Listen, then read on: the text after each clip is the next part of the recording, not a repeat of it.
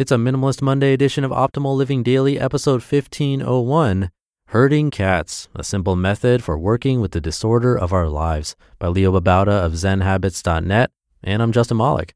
Happy Monday. Welcome back to Optimal Living Daily, or the OLD podcast, where I read to you from some of the best blogs I can find and get permission from, mostly covering personal development and minimalism on this show.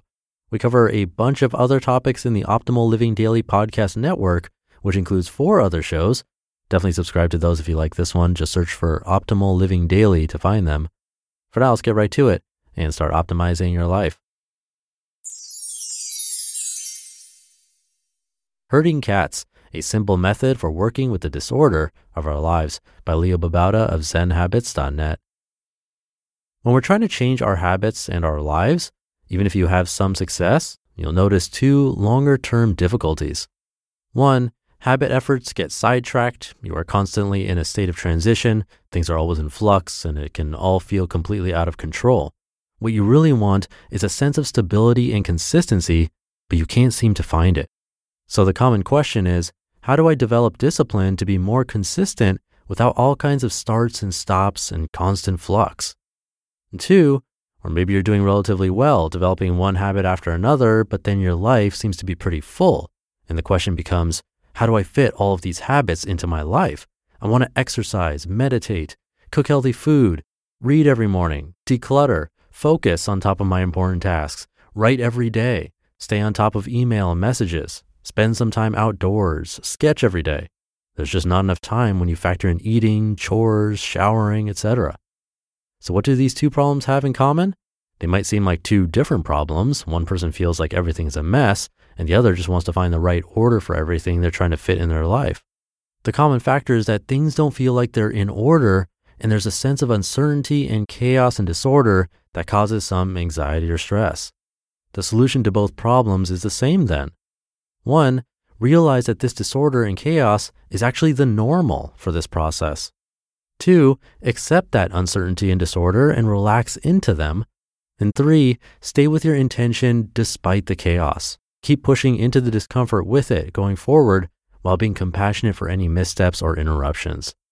In the end, it's like herding cats. Things are going to be disorderly, and if you accept that and relax into it, you'll have a lot less stress while still trying to get the cats to go in the right direction. Let's talk about the disorder and chaos and how to accept the fact of them, and then talk about how to herd the cats, basically herding our lives accepting and relaxing into the disorder of our lives. When things are up in the air, it can feel like we're in transition. Once I get past this trip or project or illness or visit from my in laws, then everything will settle down. But here's the truth our lives are always in transition. There's always messiness. There's always going to be something interrupting our set habits, schedule, and routines. There is always disorder. We'll always feel uncertainty because of all that chaos.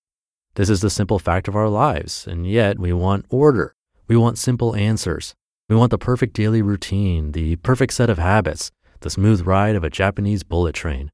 This desire for order, simplicity, consistency, and perfection in the face of the reality of disorder, complications, interruptions, and messiness is the cause of our anxiety, stress, disappointment with ourselves, struggle, and frustrations. Let's be clear about that we cause our own difficulties and stress simply by not accepting the way things are. We are the cause of the anxiety and frustration, not any external factors. This isn't something to feel shame about, but rather a fact to rejoice. We have the power to remove that stress by simply accepting the true nature of our lives. Things are always in transition. Things will always be messy and disordered. And that's not a problem. It's nothing to worry about. It's actually a thing of beauty. Think of nature. It's not straight lines and smoothness, it's chaos and random growth. It's blooms and disruption, adaptation and flow. It's so beautiful because of its disorder. Once we see the beauty in the disorder of our lives, we can accept it and relax into it. Instead of struggling and holding tightly to our ideals, we can relax our grip, relax our bodies, and just breathe. Loosen our hold on how we wish things were and just be in the middle of the chaos in a relaxed, open awareness. Relax into the disorder. It's a warm jacuzzi of a bath. How to herd cats or work with the disorder of our lives. So we're accepting, we're relaxing, we're enjoying the beauty of it all. Wonderful. Now what? How do we herd the disorder of our lives in some semblance of a direction? How do we herd the cats to go somewhere we'd like them to go?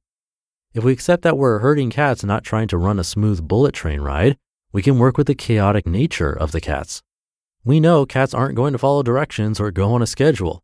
We know the nature of cats, and to expect them to be a bullet train is ridiculous. With that in mind, let's talk about a method of herding cats, the disorder of our lives. Number one, set an intention. Think of this as a direction you'd like to head in. You want your life to go in the direction of better health, so you have an intention to take care of your health with exercise and a diet full of veggies. Number two, start herding the cats in that direction. Intention is nothing without action. So start moving things in that direction. It might mean setting reminders, asking for support from family, putting notes to yourself around the house, having your running shoes next to your bed, finding a workout partner, finding some good healthy recipes, etc. Number three, try to keep the cats going in the right direction. Continue to try to keep your intention for as long as you can. Things will go astray. We're herding cats here, come on. But for as long as you can, keep them going in the right direction. Keep adding more structure, reminders, accountability, rewards, etc. Number four, when things go astray, they will, don't get bothered by it. It's a part of the process. Relax into it and just start again. Yep, you heard me. Get it? Just start again, going back to step one. There's no step five. You just keep setting that intention, keep taking action and go in the right direction and stay on track. And when things go astray, relax and don't be bothered, but continue the process. It's not really starting again, actually, but just continuing the herding. It's that simple. When things go astray, it's not a problem. There's never a problem. It's all just beautiful chaos with a loving intention. What about the second person from the beginning of this article who wants to find the perfect order of habits and routines? They are herding the cats of their day. There isn't a perfect order. It's just continually experimenting, continually trying new habits, continually learning what works and what doesn't. And what works this month might be different than last month. Think of the habits and routines and tasks and chores of your day or week as the cats you're herding in this case.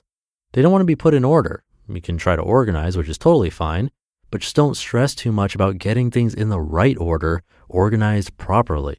Just herd the chaos of your day with loving intention. Learn to love the flow instead of wanting things to be set. The wild flow of our lives is a thing of heartbreaking beauty and joy.